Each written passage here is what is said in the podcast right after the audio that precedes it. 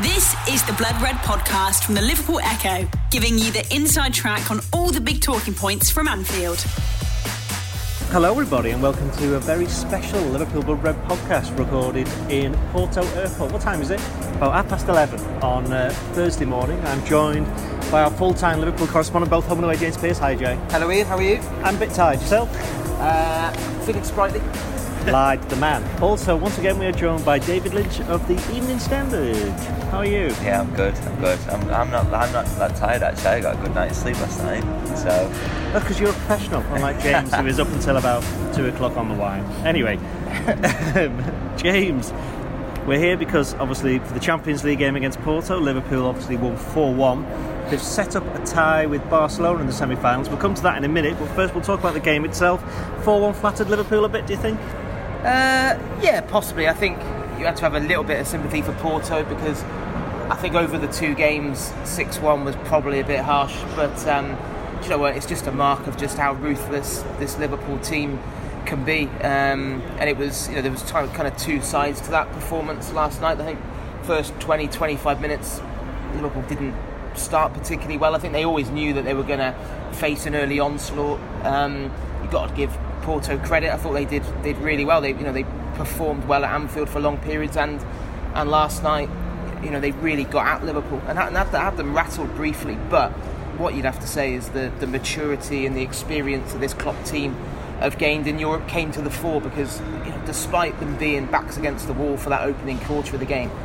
Porto never still really looked like scoring. You know, Liverpool put bodies on the line, they made important blocks, they hung in there, and then they knew that and they would get chances on the on the counter, and that's exactly what happened. And once once that first goal went in, and you know Sadio Mane's goal was allowed to was awarded after VAR, um, you know the rest of the night was an absolute procession, and they just picked Porto off in that second half on the break. I mean, maturity, Lynch, is something that Jurgen Klopp's spoken about quite, uh, quite often in the last few weeks. He did it again last night when he was discussing the performance, as James said, and he just did seem to just ride out that storm in the knowledge that James Milner said something before the game. He said that they've acquired this experience whereby they know that if they have a difficult five or ten minutes, or as was the case last night, say 20 minutes, that they know they can get through it, and then they can uh, you know allow their other qualities to, to shine through. That's it. It's all the things that they've learned from, from last season's Champions League uh, run. That, that you know there are going to be these moments where you know Porto are good, uh, you know they might not be a great side, but they're, they're, a Champions League team. They're good enough to put you under pressure in the way that they did and get the ball into dangerous areas and make it a little bit more uncomfortable. But you, you just knew all the way through that. Every time they, I mean, they'd racked up 13 shots, was it, before Liverpool yeah. scored their yeah. goal? But the, the 13 shots, what was the closest they really came? You know. Yeah. Alisson didn't really have any difficult saves to make. A couple that just trickled through some and things like that. And you could just see the calmness in the Liverpool players. They did at no point did they really look flustered. They knew that these things can happen, that, that, that these teams can put this little bit of pressure on you. But as long as you keep doing your job and you keep them as far away from your goal as possible and just make it hard for them to get good shots off and, and create quality chances, and, that, and that's what they did really. They, even in Porto's best period of the game, I think Liverpool just held them at arm's length and, and rode that through and but eventually obviously got the goal that, that basically killed the tie and, and by that point Porto had blown themselves out a little bit and it, it just became easier and easier as the game went on. Mean, somebody who did do his job last night, uh, James, was you'd have to say Jurgen Klopp because Liverpool started in their normal 4-3 formation, bit of a curveball with Origi starting. Didn't really work for the Belgian, certainly in that in, in that 45 minutes where he was on the pitch. But then, okay, Liverpool were 1 0 ahead at this point and they could change tactics slightly. But they switched to 4 4 1 1. Firmino came on he's you know he had a hand in one, one goal, set up set up another one, and it was all a little bit straightforward in the end, wasn't it? Yeah, I think you know it just showcased how strong this squad is looking at the moment. Um, you know, you look at the options he was able to to, to bring on last night and, and how they influenced the game. And you know, I, I, felt for Origi a little bit because I didn't, I didn't, he didn't really grasp the chance and repay the faith shown in him after what was it, first it wasn't, European wasn't entirely down to him years. though, was, wasn't entirely no, down that's to what him I'm saying. though, that, that I felt for him a bit because yeah. you know he wasn't exactly. It, there was a lot of a lot of other players who didn't impress in that first half as well. When they when they were under the cosh, he didn't have much service. He was trying to live off scraps really, but. Um, yeah, the, the injection of quality when Roberto Firmino came on for the second half was was absolutely immense, wasn't it? I think you know defender's nightmare when you know you're getting the run around and then suddenly you see someone of his of his caliber coming on, and then you know more of the same. Jordan Henderson maintaining his you know outstanding recent form with the way that he impacted that game as well. Um, you know, had one assist, should have had another one as well with, with Mane uh, slicing that one wide after he went around Casillas. Um, and then Joe Gomez, you know, that was another kind of massive positive on the night. You know, four months Liverpool been, been without Gomez, and sometimes people have got short memories, haven't they? When you think back to the first half of the season, Gomez was, was absolutely crucial to putting Liverpool in a position where they could compete for the, the title and, and advance in Europe. You know, there wasn't a better centre back combination than, than him and Van Dijk, certainly not in the Premier League, and you know, not, not many better in, in Europe, I'd suggest. So to see him come on and, and get minutes under his belt, um, you know, it's not very often you see a team take off both their fullbacks. Um, but you know that's a mark about it. You know just how important Robertson and Alexander Arnold was, and Klopp found himself in that luxurious position where he could he could make changes, and, and, and you know he was able to look ahead towards Cardiff on Sunday. Probably with 20, 25 minutes to go. I hope you're all enjoying the background music, by the way. You know, we like to think that these pods are taking, you know, makes it authentic. Yeah, exactly. Yeah. It's, it's, well, I might as well use the saxophone while I brought it. Yeah.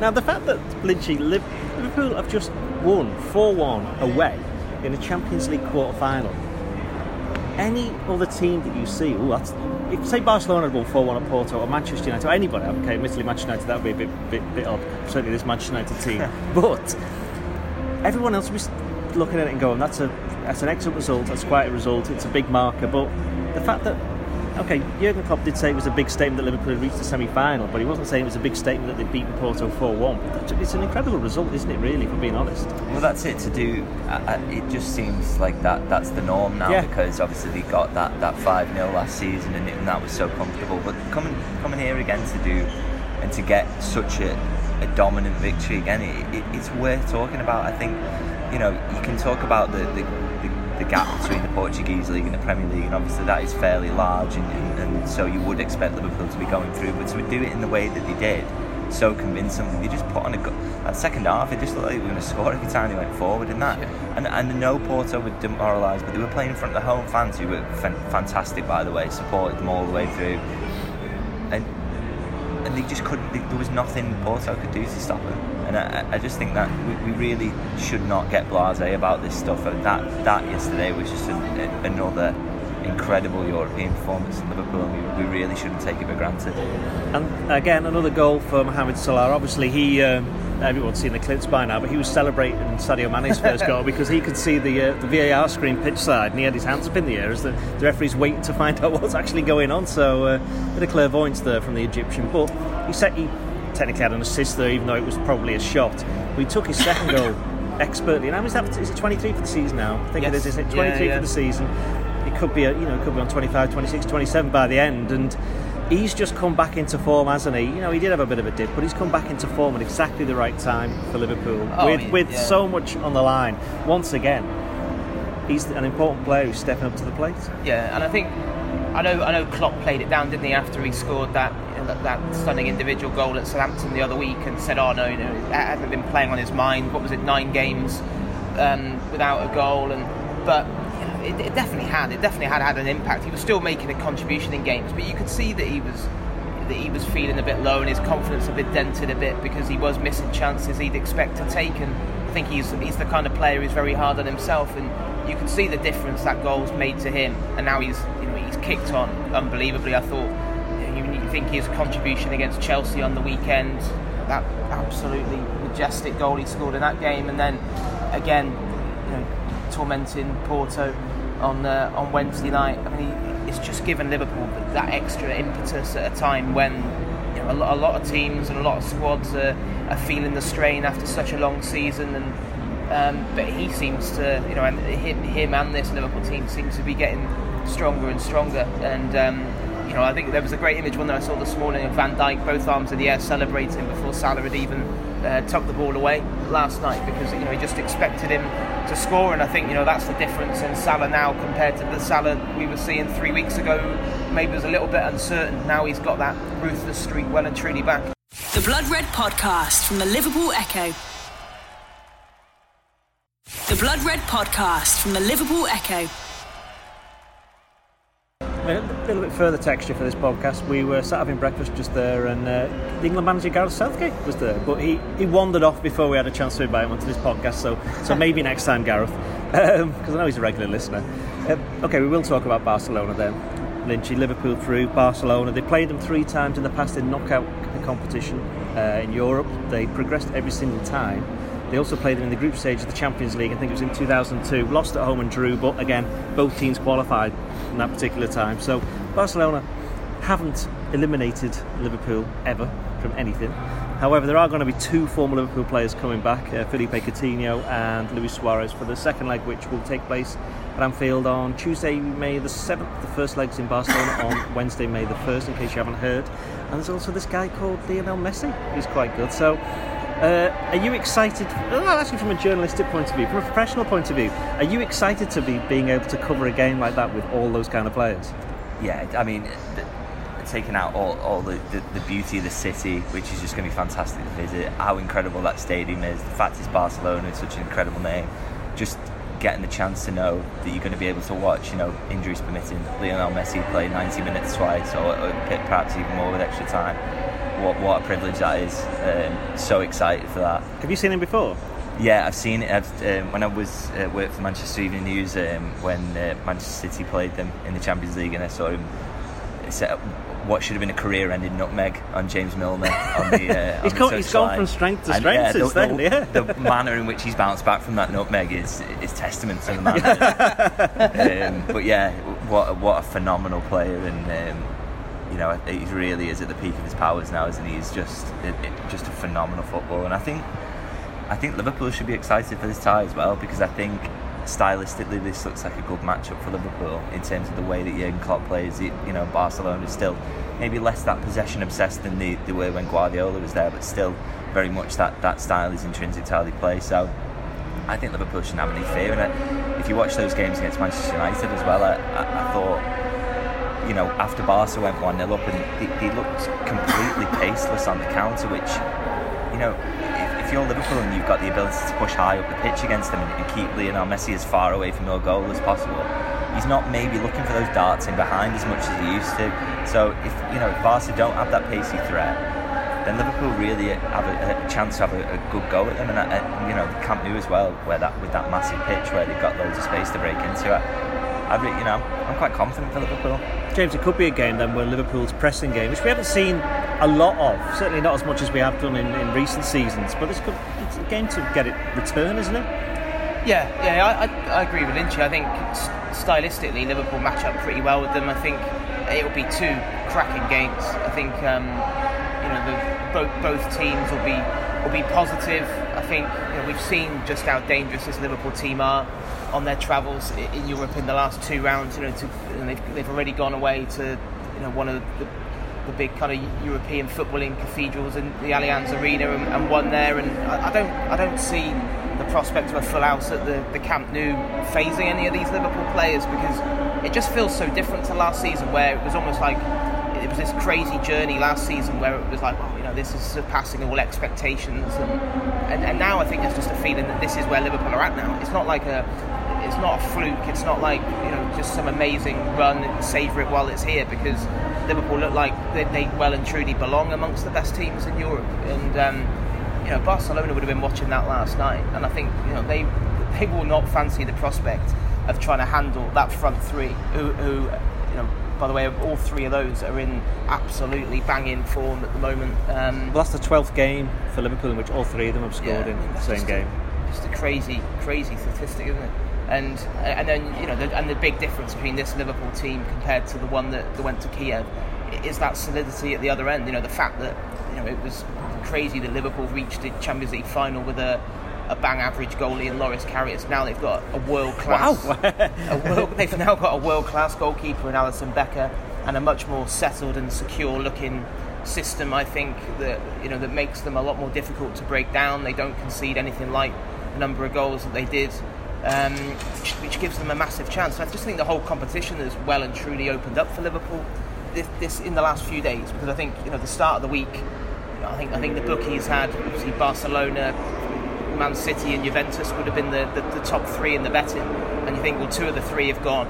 Um, you know, and the fact that now you've got Barcelona standing between you and a Champions League final against Ajax or Tottenham in Madrid on June the first. I mean that um, that's just a fantastic position to be in. And yeah, in terms of going to the Camp Nou, I, I can't wait. I, w- I did a tour there of the ground about 15 years ago, and I remember doing a tour. Then they took you into the press area, and, and I thought then, oh, can you imagine the, the buzz of covering a game? Have you- have you not done a game there? No, I've never covered a game there. No, I've been. I've, I've so, I, I I was in the away end at the Camp Nou when Liverpool drew nil nil there in 2001 en route to the UEFA Cup final. Um, that was a horrendous game. That was a, a, Houllier. that was a Houllier killing football job. But you know, he, he did it absolutely perfectly. You know, it was nil nil. Um, you know, the locals were absolutely irate at the lack of ambition Liverpool showed, but they got the job done and then knocked him out uh, at, at Anfield. And uh, I think Klopp will choose a different approach this time around. I don't think we'll see Roberto Firmino playing fullback like Robbie Fowler did on that on that night. But um, but no, it's just doesn't get any better, does it? You know, you, there's so many subplots to this tie with Suarez and Coutinho, and you know Liverpool have got the best defender in world football in Virgil Van Dijk, and he's going to have the greatest attacking player of his generation, if not ever, in Lionel Messi flying at him, and you know that's the ultimate test, isn't it, for Van Dijk? But I think he'll relish it.